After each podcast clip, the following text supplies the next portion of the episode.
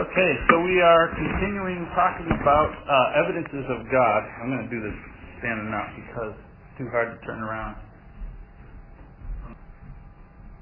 So, um, so we want to read Romans chapter 1, verse 20 through 22.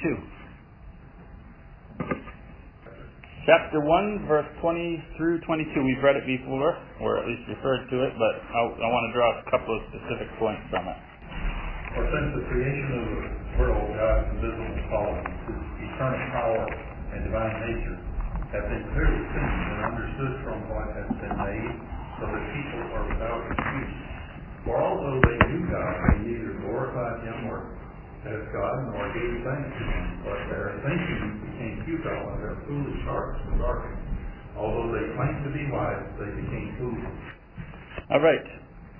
Um, so far, we've been talking about various evidences to support the fact that God exists. And that's one of the claims in here. There's another claim in here. The Bible makes some bold claims. Um, that's impressive to me is, is how, you know, the Bible goes out there on a limb. It, it, it doesn't hedge the bets. You know, you can tell people who are not confident in what they believe by how you know, if they're willing to back it up. Oh yeah, this is going to happen. Put some money on it. Well, yeah. The Bible puts money on it. Like, listen, this is you can prove God from without even needing a Bible, right? Uh, what other claim is in here? It's not just that God exists, but what else? What's the secondary claim? What? Okay. What else does nature prove? Okay. So, so the thing that we're going to talk today about, is the nature of God. The Bible claims not only that God can be proven from nature, but that essential elements of His character that are invisible are made visible through creation. Right? So, uh, so these, those are the two premises. We should be able to observe God's character. Um, and I apologize, it's very well lit. I think that's the sun's fault in there. But um, let's see if we can maybe get a little less light in here. Oh yeah, there we go.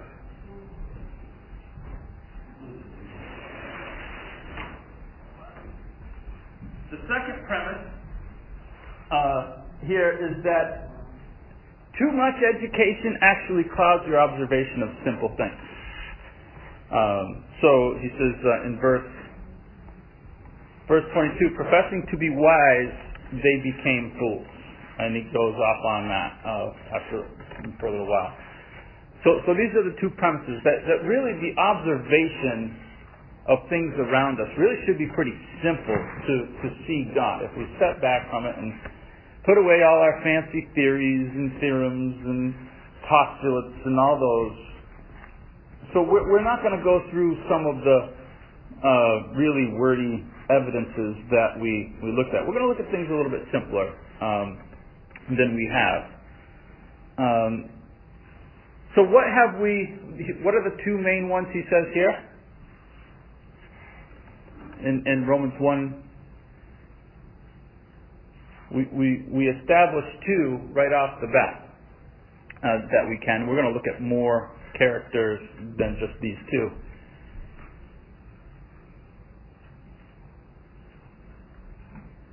What are the two main characteristics that are evident from creation?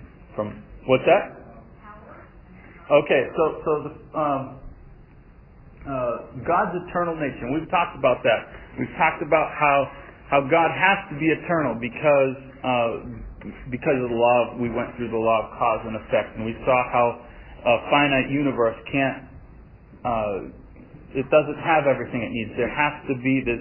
There's these beginnings and ends, and there has to be something which needs no beginning that gives beginning to all other things. So so we've already evidenced that first one, and the second one is his divine power, um, that uh, his his awesomeness. We we talked about how he supplies the needs that everything needs. That that in order to change, in order to grow, in order to to do all these things, everything has these needs, and and and some, there has to be somewhere where that all originates. Well, you think of an entire universe, the needs of an entire universe, from from a little molecule all the way up to an entire solar system and galaxies and pulsars and all these different things that these amazing things that, that have needs. And and there has to be a source that provides all those needs. Well, God is powerful. We talked last week about one. Uh, what what was our discussion last week?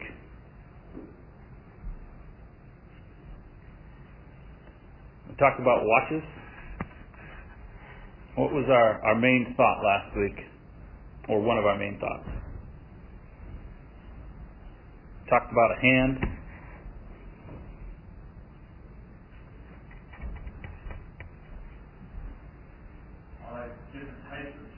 Okay, we talked about different types. We talked about how amazing the creation, and specifically the creation of man is, the, the mechanism in that to have a watch means a watchmaker, right? And to have a world means a world maker, and to have a human means a human maker. Uh, all those things are necessarily implied. We talked about the intricacies, and and so so another of these uh, things um, that we can see is that God is intelligent. The creation. We talked about a world of information, a universe of information, right? uh, that the world is premised on formulas. Um, and so it doesn't just tell us that it had to be created, it tells us about the one who made it. It tells us that that the one if if you have you know uh, not being a, a scholarly student um, my work in school was not evident of someone who studied much. That was kind of obvious from the reports and things that I turned in. Hence the grades that came back on the tops of those papers. Right? It was obvious, and people, I don't think you're doing that much work on your papers. It's evident. Why? Because of the work. The work naturally flows from the worker. Uh, you can tell if you are in a position of authority if those under you are cutting corners. Right? You can tell. You, you can tell. It's just, just little things. Um, so like mm, God's creation is intelligent. Everything about it is information. So much so that that the more we discover, the more questions we have. We don't get to a point that know everything about that. It's just more and more and more and more and more information that tells us that the Maker was incredibly intelligent. What else do you think we can know from creation? Ah, I'll open this up to you for a little bit. What else do you think? You look around you, what do you see? You see life. Okay? You see a certain precision they were off by a little bit, it wouldn't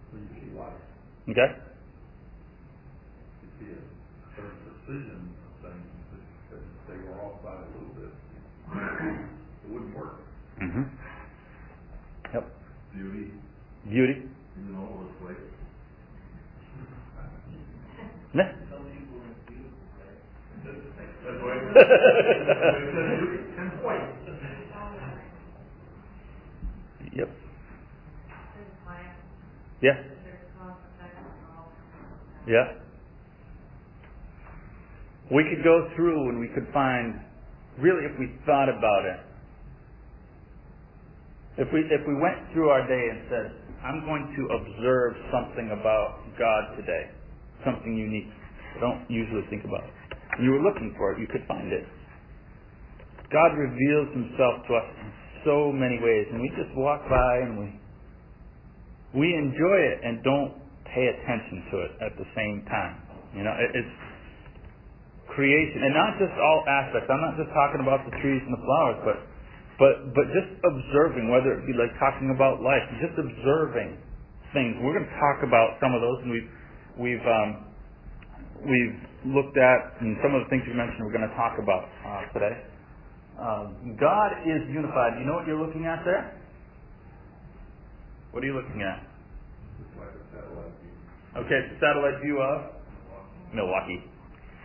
What tips you off that that's Milwaukee? The lake. Okay, that could be uh, that could be a lot of lakes.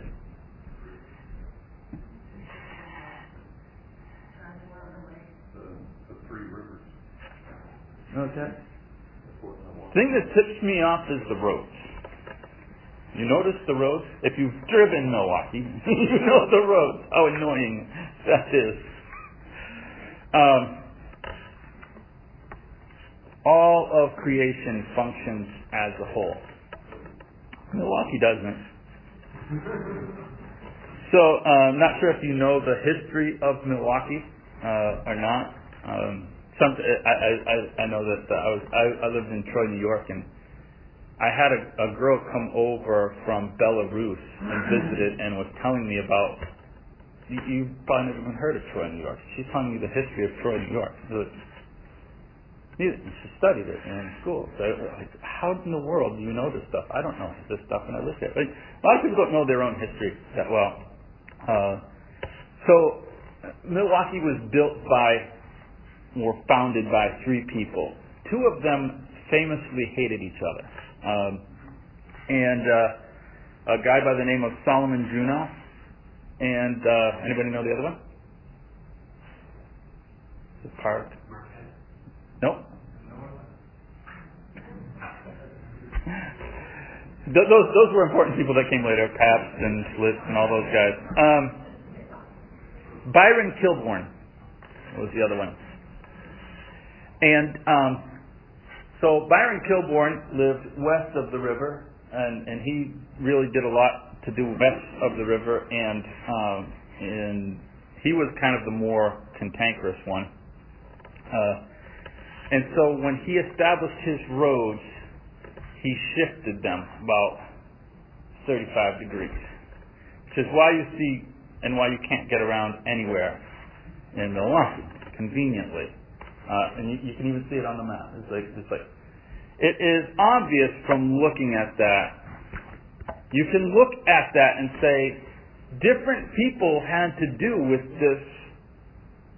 They, they weren't together. They weren't on the same page. What's happening? You just you just know you know there's a story. When you're driving downtown, you know there's a story there, whether you investigate it or not what's the story with this? And it's the first thing you think. What, what happened? Who? Right? So, so it, it's obvious that there was a, you know, there was no agreement.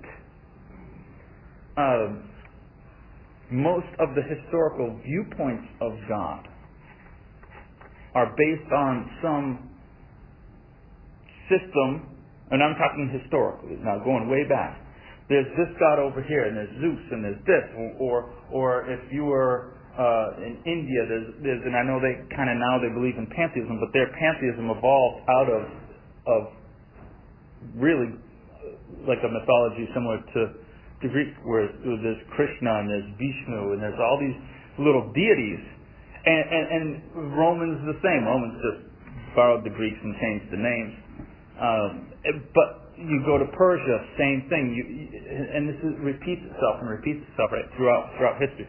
That all these gods were opposed to each other.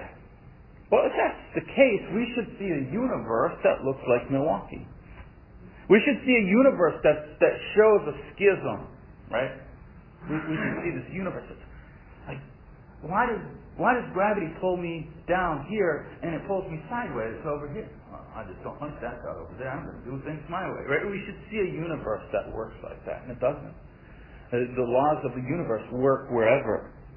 It shows that one God really was working, whether that's a unified God or a singular God. The basic concept of monotheism is shown by nature. We, we see this, and we talked about all these interacting systems and how they, they all function together. They're well thought out, you know. uh, it wasn't like, well, there's this part of this thing, and, and this person over here was doing this thing, and you know, like, uh, oh, we, you know, we're we're building uh, all these different systems, and now you get together, and it's like, hey, what do we do now? Right? Um, so um, the universe doesn't show this conflict because God had to be unified. Any thoughts before we move on? So what's interesting is that those things are consistent throughout. Yeah. But yet, if we were to go clone an animal, every one of them would be identical, right? If we were to go do that, and we did do that, right? Every one of them, if you look at the pictures, are identical. Yeah. But yet, God creates a system where every one of us is different. Yeah. Every flower is different, Yeah. Right? Every tree is different, Yeah. right? It's, it's amazing that. Yeah, operating on all the same principles, there's still diversity. Yeah, you're right, right. It's, it's like, uh, and and so I would drop in that imagination. You know, I mean, it's just this, there's you know, like like you you drive down the street and it's like every building. Okay, oh, so every building in there I can go was built by the same developer. They are exactly the same. You've been in one, you've been in all. You know, there's no diversity. Um, you know, throw a different color of paint on it. You know, like no. We do what we do. Um, I want to focus today uh, on God's nature as seen through the human experience because we, we move up and we talk about things and there's scientific facts and there's interesting facts. And as we said, there's, there's, you know, if you like just simple philosophy, logic, there's, there's evidences there. If you like science, there's, there's science there. But I want to talk about the human experience. Um, and I am going to only briefly use one philosophical um, line of reasoning, but we're not going to really spend our excuse me spend our time there today. But because of the things that we're going to be talking about, all use this basic line of reasoning and just apply it in different different ways. And that is um, this evidence of desire. It's called different things, uh, but uh, basically it works like this for uh, us to desire something, the reality must exist in some form, right? Uh, you get hungry, it's very convenient that there's a thing called food. That'd be awful if we got hungry and there was no such thing as food, right? We have a basic desire for um, for various things. Uh, we have food, this water, this uh, anything anything you can think Right. You have a basic desire for it, and there is a fulfillment for it. Now, mankind universally, atheists included, show a desire for spirituality. They don't escape from it. The Bible says that mankind gropes for him in Acts 17. Gropes like he's in darkness. Mankind craves something that he can label God. He might not give credit as God, but he will grope for something that will become his God. Mankind needs spirituality, so there must be a fulfillment, which is God. Now, if you were going to argue that point, how would you argue it?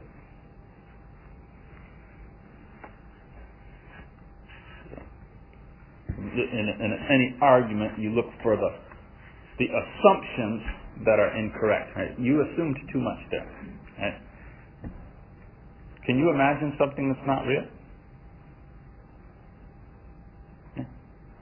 Fire-breathing dragons, not real. Right? I can imagine lots of things. So, um, so let's talk about fire-breathing dragons. Um, Imaginary things are a product of, by definition, our imagination. Your imagination really isn't that good. No one has a really good imagination because all we can do is use things that actually exist and we adapt them, right? If there was no such thing as combustion, you really couldn't imagine fire. You wouldn't imagine a fire-breathing dragon if there was no such thing as combustion. You, you have to work from things which actually exist. If you had never heard of a lizard or anything like that, you probably couldn't imagine a, you know, something that might look like a dinosaur or a dragon or whatever. Those things wouldn't, you know, unless, you know, what do Martians look like? Well, they look like shiny humans mostly, right? We, we just take what we know and we adapt them. We add, we add things, or subtract things that we know.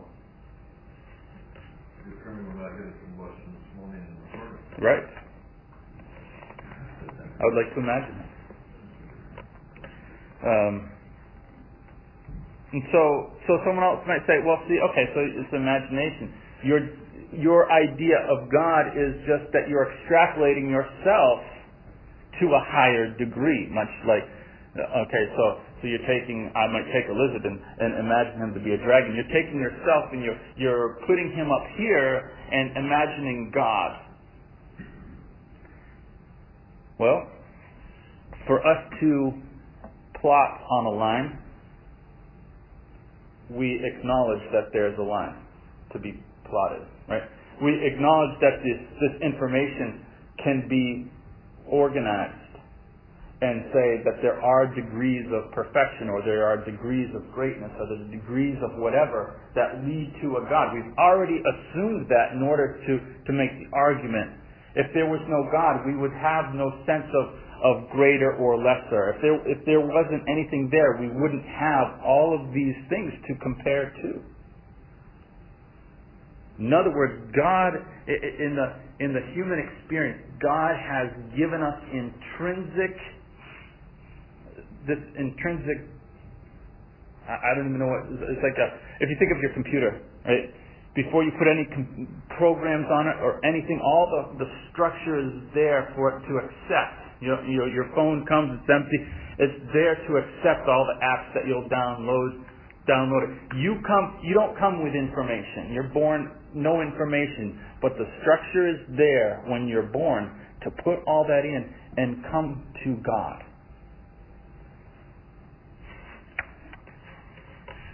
Smart people here, engineers. I'm blind. I've been blind from the day I was born. Please explain to me this thing you talk about It's called blue. Can't do it because I, I don't have anything there to interpret the information that you would give me. So for me to imagine God, I have to have the thing there inside of me already that can interpret this information as leading to God.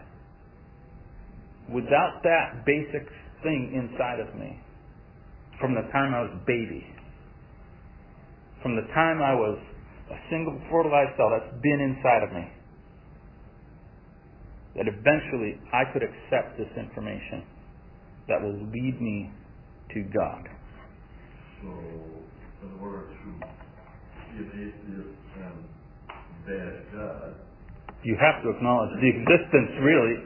That what what right. Right. Yeah. Why, why argue it? Right. Like, like I don't argue against Santa Claus. Right because I come with the intrinsic knowledge that Santa Claus doesn't exist. Right? Like, like we all know, kids know too, right? Kids know too. They just pretend, right? They, uh, For a while. I don't know. Uh, I, I, I kind of knew he was, but you enjoy the you, you enjoy the pretendness of it. I think kids know. That's my personal theory.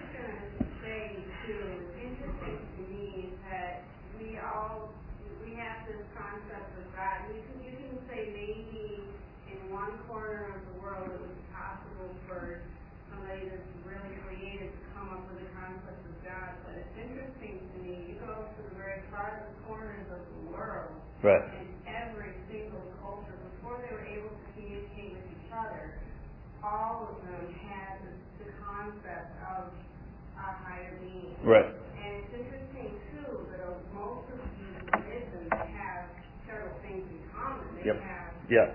a creator, they have origin of man, Yep. and they have redemption of sin. Yep. Yep. Yeah. Uh, there, there's these, like, where does all mankind get this from? There was something that was there. There's something of substance there. Uh, any thoughts before we continue? Okay, so uh, so we're going to look at uh, four four different things here. First of all, that God is moral. God is moral. We're just using that that basic line of reasoning and applying it in, in four different ways here. Uh, this is called, some refer to this as an evidence from conscience. So each of us uh, feel compelled to obey a conscience. We said, well, you have to just obey your conscience, right? People talk about that all the time. We each feel compelled. Now, I'm not saying that we each have the same, you know, we all do the same thing or we all feel we need to do the same thing, but whatever it is you feel that you need to do, you are compelled by it. That is, that's like, I have to do this thing. Um, you know, you feel guilty when you don't do it. Right? There's things that you just intrinsically feel guilty. Now, you might not feel guilty for the things that I feel guilty for. Right? But you feel guilty if you don't do certain things. If you violate your conscience. And it can only come from four sources. There's, there's, there's only four places that it can't, that, that this sense of obligation can come from. Uh, it can come from nature, right? The the creation around you, the the like it was just it was just Mother Nature put this in you. It's just this thing that, however, in this in you. Uh, it can come from yourself. I've I've made these. Well, that's your that's your personal whatever. You, you know, it's not mine. It's yours, and you just. Uh, the majority, we talk about society. Well, society makes rules, and we vote on things, and we come up with these rules and all sorts of things, right? Uh, and the fourth one is God. So let's handle these. Um, did we do this in, in school? Process of elimination, right? Well, um, so the first thing we can cross off nature, and here's the reason why. Nature is inanimate, and therefore it is lesser than man. So what is lesser can never produce an obligation for what is greater. Right? If you view something as lesser, you don't feel compelled to obey what's lesser. Nature can't come up with rules it. Right? I don't walk in the garden and the, the trees say, all right, you're obliged to do this thing. Nature can't come up with it. So, so, so I eliminate one right off. Well, what about self? Myself. I've made up my rules. Well, here's the problem. I can eliminate that too. If you make up the rules for yourself, what else can you do? You can change the rules. There's no universals. There's really, I can eliminate guilt. Said, well, some people don't feel guilty. Yes, they do. Yes, they do. They just are very good at overriding their guilt. Doesn't mean they don't feel the guilt. It just means that they don't respond to the guilt. You can you can fail to respond to the guilt without getting rid of the guilt. You never get rid of the guilt, really. Right? So I eliminate myself. Well, the majority, that's more powerful. Culture comes up with the rules. I can eliminate that. Why? Why can I eliminate the majority? Okay. What's that? The majority is certainly not always right. They could change the rules too. The majority is just a bunch of people that are equal with me, so if I can change the rules for myself, the majority can change the rules. I can't be obliged to do something by my peers. In other words, they can tell me I need to do it. They can even force me to do it. Here's the rule. You're going to jail if you don't do it. But they can't oblige me to do that. They can't give me guilt for failing to do that. Right? The majority comes up with the rule. It won't affect my conscience if I intrinsically know that what they are requiring of me is not wrong. It will produce in me no guilt. So the majority, the only things I feel guilty for doing are things in which I know are wrong that the majority identifies. The majority can identify something correctly. But I don't feel guilty because they identified it. I feel guilty because it's wrong. Right? I don't feel guilty for stealing something because there's a law that says if you steal that, you're you're going to jail. That doesn't make me feel guilty. I feel guilty because I know it's wrong. Intrinsically. They've just identified it and said, we don't want you to do it, so we're going to put a, a tag of punishment to it. So, um, so the, the very concept of, of morality says that there has to be a God. Let's look at another one. That God is just. How would I know that God is just? Um, well,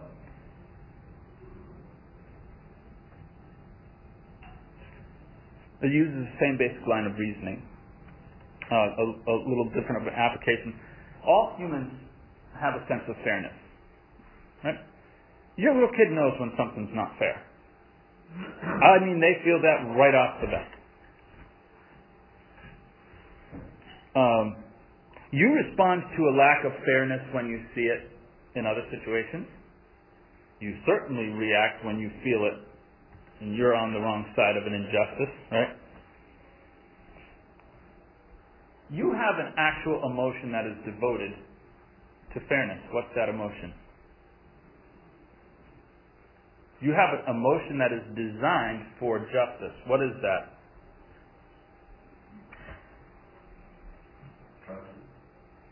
An emotion. Nope. Anger. Think of what you get angry at. Injustice. They should not. That was an unfair sentence. That was this. And you, you feel you have an emotion that is there put in you by God to govern these instances of injustice. This is a wrong thing.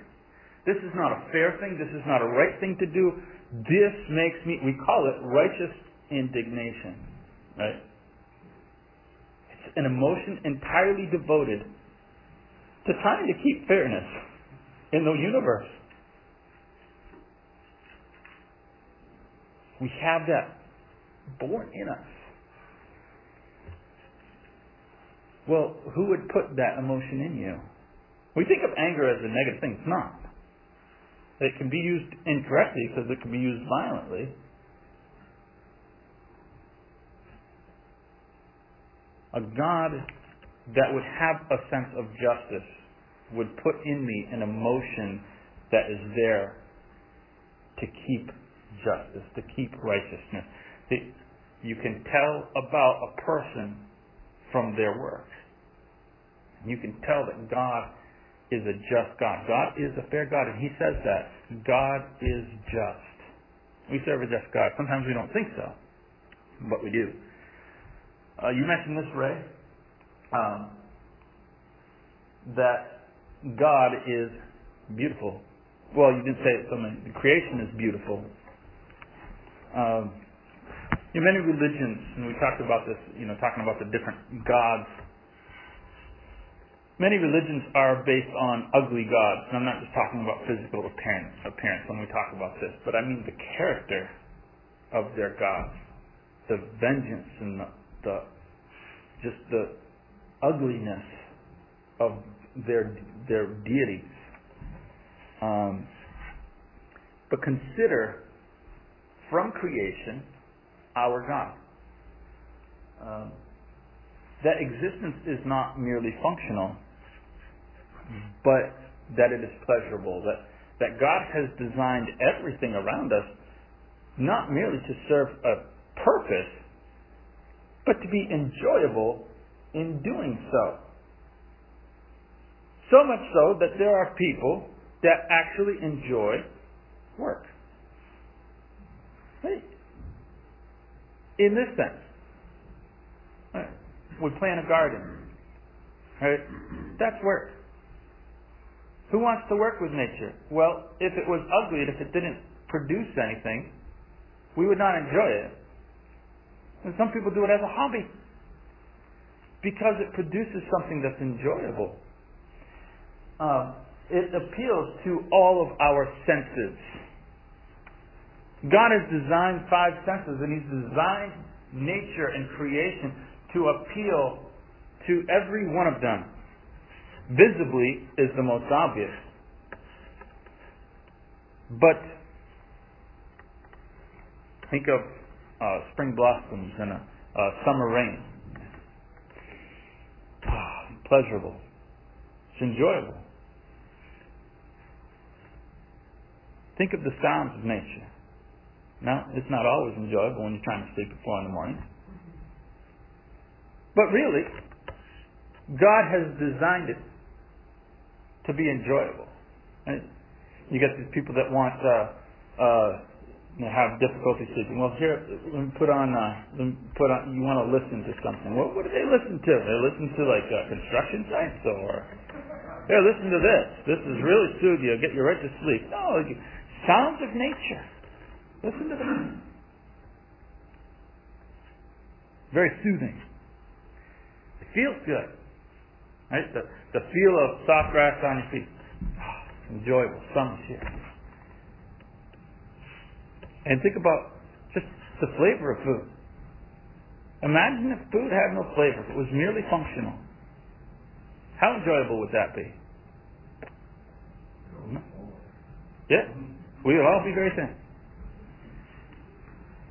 And so the world around us reveals a magnificent creator, a beautiful creator, someone who didn't want to just give us something to exist in, but wanted to show us a little bit of himself. And if you think that this is great, just wait till what he's making. Think, this is just this is just the appetizer. I've got an incredible place of beauty. And our last one, and most importantly, when we think of God, we say God is what? God is love. And so, can God's love be seen from nature? Well, let's look at two major premises of atheism real fast. Atheism is premised on, on, well, a bunch of ideas, but we're going to look at two of them. First of all, that everything has to have a scientific. We don't accept miracles. We don't accept that. You have to you have to be able to provide a scientific explanation for everything. That's that's the root of it all. Um, and the second, survival of the fittest explains how we get from there to here. That is their major premise. And love says, huh? The existence of love, which we all, I mean, no one denies the existence of love. We define it different ways or what have you. But everyone acknowledges the real existing thing called love. So here's the problem is that it denies both major premises of atheism. To me, this is one of the greatest evidences, if not the greatest evidence against more than any science, more than any any other thing. This one they cannot explain. There is no chemical explanation for love. Give me. Give me the formula. Give me the formula for sacrificial love. How does that work in the brain? Okay, explain that. Explain the chemistry. anger. Although anger can be generated by, oh, no, generated by an outside source. Okay, so we can identify the catalyst for it, but we can't identify the existence of it. Right? We, we can identify the triggers, but we can't explain the existence of the thing called love which is, which is man's strongest desire. Explain that. No explanation. And sacrificial love does not compute with the atheist model because it does not benefit the one who loves. Survival of the fittest should say, you're having a problem there. You're on your own because I need to survive. Why would I sacrifice myself for somebody who can't help me? That does not make sense atheistically. And yet, you, we all feel you see something happen, you want to help without even, you don't need to be trained, you don't need to be programmed. From the time you're a child, you want to help. It's, it's inborn in you. It's that basic thing that you have. Little kids want to help. Little kids, little kids come up here and want to give their coins. Why? They are inborn with this love. It's a part of them. It's a part of creation.